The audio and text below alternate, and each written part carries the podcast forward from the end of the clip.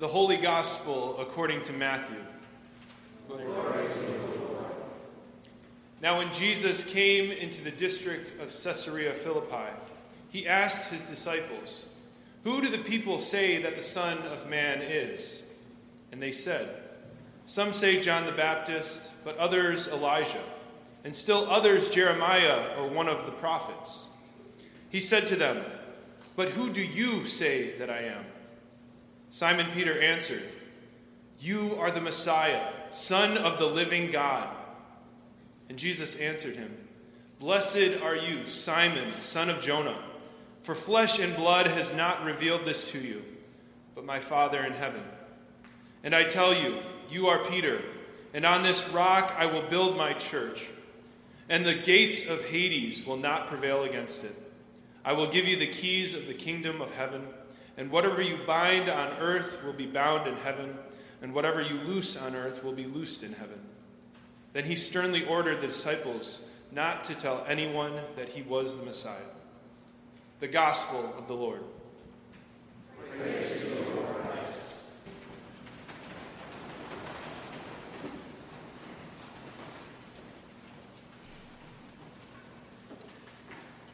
This past March, I was in Washington, D.C. for the ELCA advocacy convening. And while I was there, the group that I was with, the cohort group, we did an icebreaker exercise to open up our time together. Now, this icebreaker was simple, but it was also one of the most challenging icebreakers that I've ever done. And it went like this. We were told to pair up, and for 1 minute each, we would ask each other one simple question. Who are you? It's simple, right? Not so much. So my partner and I, we got together and we decided that I was going to go first. So in my head, I started to think of some answers to that question. I immediately began to script out how I was going to answer it. I thought, well, Ben, you are a husband, a son, a brother, a Midwesterner, a pastor, a community organizer, a dog owner. But just when I got to that point, they started to announce that they were about to start the clock. And a moment later, we were given the go, and my partner started in. "Who are you?" she asked. And pretty quickly, I found myself running through the stock answers that I had already prepared in my mind. But the "who are yous" just kept coming. And I found myself struggling to come up with the answers to that question. So the pauses between her questions and my answers grew longer and longer until what seemed like the longest minute of my life finally came to an end. I was saved by the bell. Then it was my turn. I had the easy job now. All I had to do was repeat the same three words over and over again. So I began to ask my partner.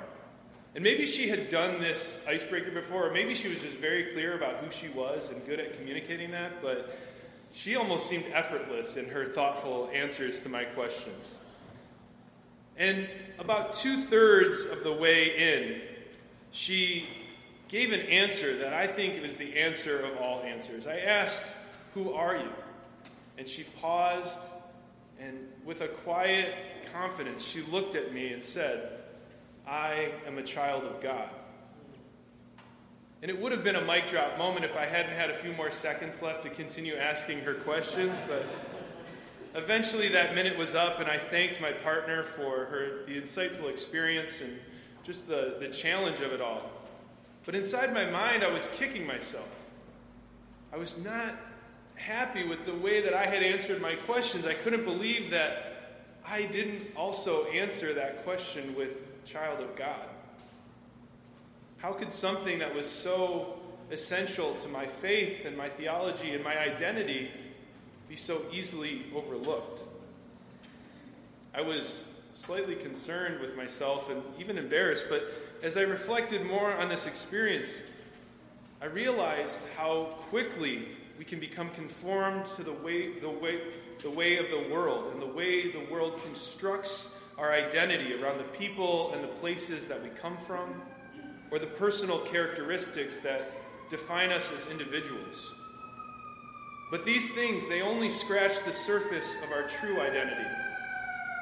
And there is one truth about all of our identities that connects us, that connects us to all people, that connects us to this creation, that connects us to the entire cosmos.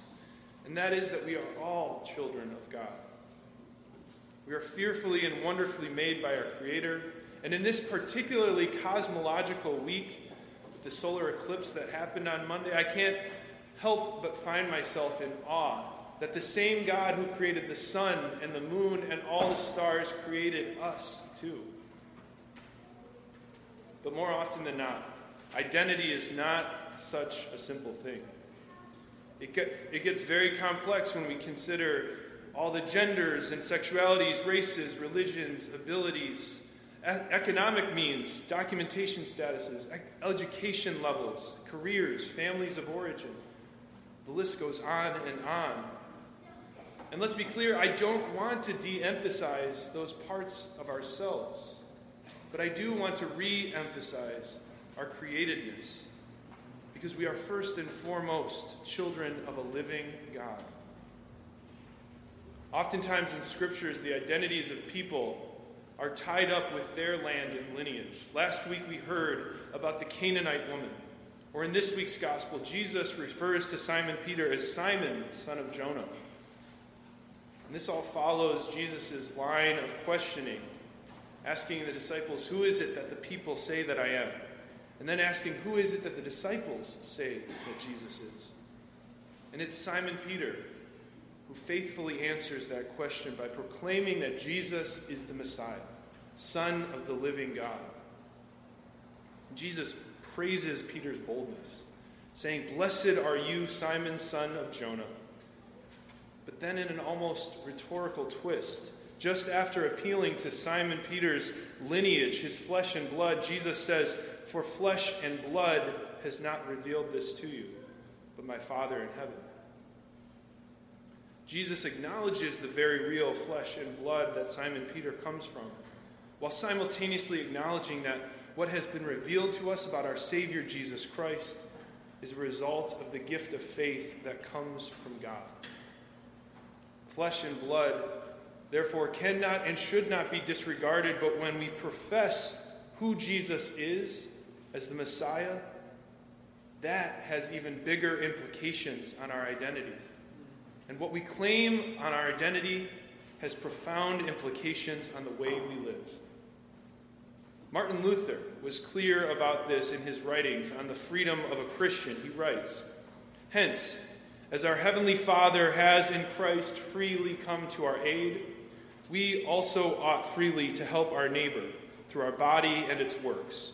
And each one should become, as it were, a Christ to the other, that we may be Christs to one another, and Christ may be the same in all.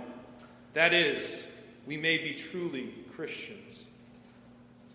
If we profess Christ as our Messiah, and we believe wholeheartedly that we have been truly freed from the power of death, and that we are children of a living God, then that means we can be that means of grace and freedom for others. Identity. It's a complicated thing. It can be problematic and dangerous when it's devoid of a sense of freedom in Christ or our createdness by God. Our recent events in Charlottesville prove that all too much. These are events where flesh and blood, or as it was terrifyingly chanted, blood and soil, was chanted by torch-wielding neo-Nazis. And that has become the rallying cry for a new breed of white nationalism that regards people of color as something to be eradicated.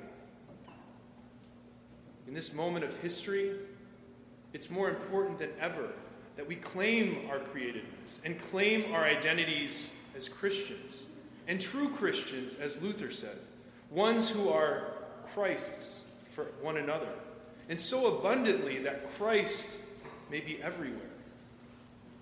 Also, Christians in the sense that we, like Peter, boldly and faithfully profess Christ as the Messiah, not in some personalized or individualized sense, but the Savior of all creation and even the cosmos.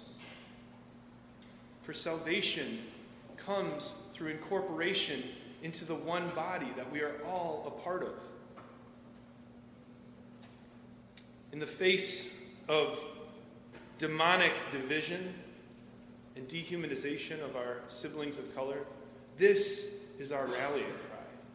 This is our act of resistance against this force. When Jesus asks the question, "Who is it that you say that I am?" he knew that the answer Simon Peter would give would have deep political implications. The location of this event says it all. Caesarea Philippi, which was no accident. Caesar's name hovers over the entire scene. And that makes Peter's statement of faith, the claim that Jesus is Messiah and Son of the living God, all the more radical as he says it in the backyard of Caesar's brutal empire.